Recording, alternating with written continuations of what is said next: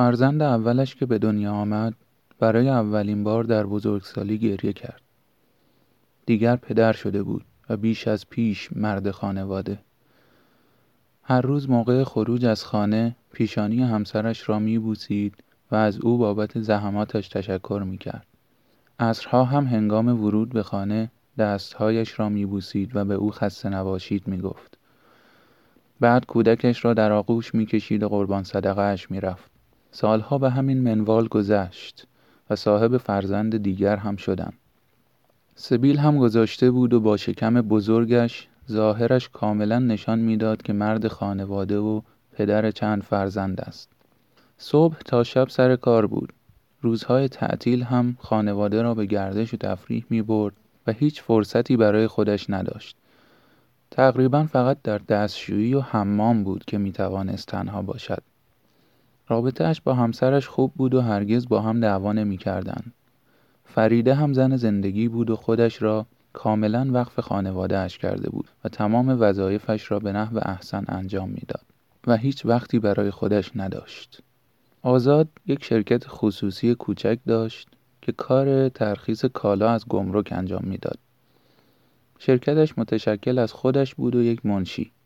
منشیش نیلوفر دختر 25 ساله زبر و زرنگی بود و از آنجا که اهل جنوب شهر بود کمی لات و خشن به نظر می آمد. به خاطر همین هم آزاد از او خوشش می آمد و خیالش راحت بود که از پس مسئولیت‌هایش برمی آید. آزاد مرد آرام و صبور و مهربانی بود و با همه به نرمی برخورد می کرد. از زن و بچه هایش گرفته تا منشی و مشتریان و کارمندان گمرک. هیچ کس تا به حال ندیده بود او حتی صدایش را بالا ببرد. نمونه بارز یک مرد متشخص و مبادی آداب که همه را راضی و خوشنود نگه می داشت و باعث می شد دیگران هم رفتار محترمانه‌ای با او داشته باشند. یک روز مثل همیشه در دفترش مشغول کار بود و نیلوفر هم روبرویش نشسته بود و کار خودش را می کرد. ولی به نظر می رسید حال منشی امروز خوب نیست و عصبی‌تر و خشن‌تر از قبل به نظر می رسد. با مشتری‌ها تند صحبت می کرد و با بی‌حوصلگی جوابشان را می داد. کار به جایی رسید که وقتی آزاد مثل هر روز از او خواست که برایش چای بیاورد صدایش را بالا برد و گفت که من منشی هستم نه آبدارچی. لطف کنید از این به بعد چایتان را خودتان بریزید. آزاد هم که از این رفتار او حیرت زده شده بود پرسید اتفاقی افتاده خانم ملکوتی؟ افتاده باشم به خودم مربوطه. شما حق ندارید توی زندگی خصوصی من دخالت کنید. ولی زندگی خصوصی شما داره روی کارتون تأثیر منفی میذاره. اینکه از حقوق خودم دفاع میکنم و نقش آبدارچی رو براتون بازی نمیکنم تأثیر منفیه. شما دارید از من سوء استفاده میکنید.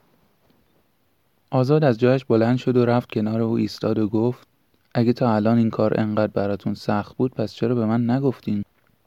نیلوفر زد زیر گریه و بعد از کمی اشک ریختن گفت میترسیدم اخراجم کنین ولی دیگه هیچی برام مهم نیست. آزاد روی صندلی کنار او نشست و پرسید چی شده نیلوفر جان؟ نیلوفر همینطور که اشک میریخت گفت نامرد بعد از 5 سال اومده میگه نمیخوامت. کی؟ دوست پسرم. خب این که گریه نداره. با یکی دیگه دوست شو. آخه قرار بود ازدواج کنیم. تو دختر خوشگل و جذاب و سرزبونداری هستی. شوهر برات زیاده. هنوزم که سنی نداری. خب آخه زور داره دیگه آقای مهندس. 5 سال عمرمو به پاش تلف کردم. راست میگی زور داره.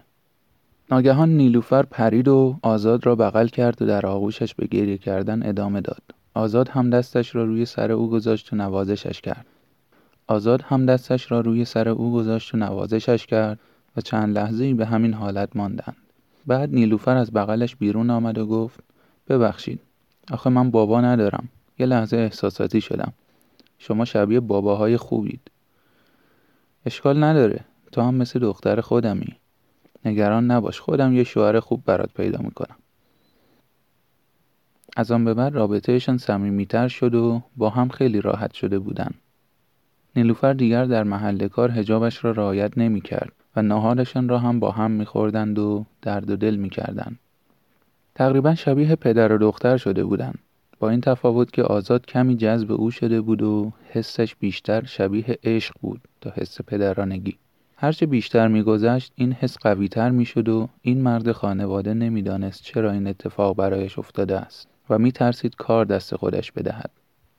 بنابراین تصمیم گرفت بهانه‌ای جور کند و دختر بیچاره را اخراج کند و راحت شود، تا اینکه یک روز دید نیلوفر عصبانی است و موقعیت را مناسب دید تا این موضوع را بهانه کند و عذرش را بخواهد.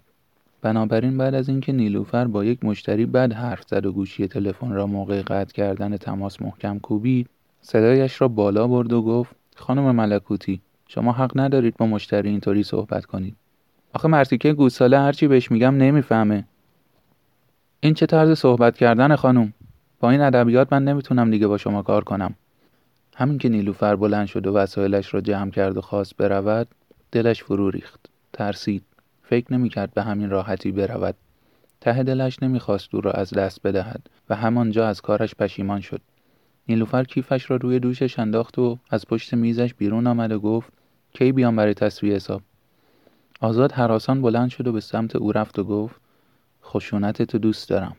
ببخشین، تا حالا صدامو برای کسی بلند نکرده بودم. تو باعث شدی خشونت درونم زنده بشه. کس دیگه ای نیست که خشونتتون رو سرش خالی کنین؟ من بدبخت رو گیر آوردین؟ آزاد دستش را روی کمر نیلوفر گذاشت و گفت: نه، و او را به خودش چسباند. نیلوفر هم دستانش را روی سینه او گذاشت و سرش را مابین دستهایش به سینه آزاد تکیه داد. چند ثانیه گذشت تا اینکه نیلوفر سرش را بالا آورد و به او خیره شد. آزاد هم کمی خم شد و لبان او را بوسید. نیلوفر هم دستانش را دور گردن آزاد حلقه کرد و لبانش را جلو آورد تا دوباره همدیگر را ببوسند. بوسه دوم طولانی‌تر بود و بعد از کمی مکث بوسه سوم طولانی‌تر. بعد نیلوفر شروع به باز کردن دکمه‌های پیراهن آزاد کرد و بالاخره آقای مهندس کار دست خودش داد. دیگر راه برگشتی نبود. هر دو به هم دل داده بودند. نمی‌توانستند رابطه نامشروعشان را قطع کنند. چند ماه بعد آزاد خانه‌ای برای نیلوفر اجاره کرد و در دفترخانه ازدواج یکی از دوستانش بدون اجازه و اطلاع همسر اولش او را به عقد خود درآورد. سالها گذشت و هیچ کس متوجه این رابطه پنهانی نشد. زندگیش با فریده طبق روال قبل پیش می‌رفت و زندگی پرشورش با نیلوفر هم سر جای خودش بود.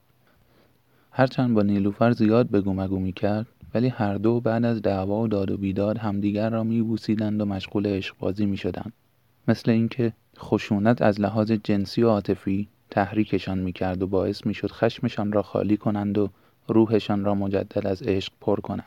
آزاد در سن 67 سالگی با یک حمله قلبی از دنیا رفت و تازه آنجا بود که در مراسم ختمش نیلوفر خودش و پسر 17 ساله‌اش را که فرزند آزاد بود به فریده معرفی کرد.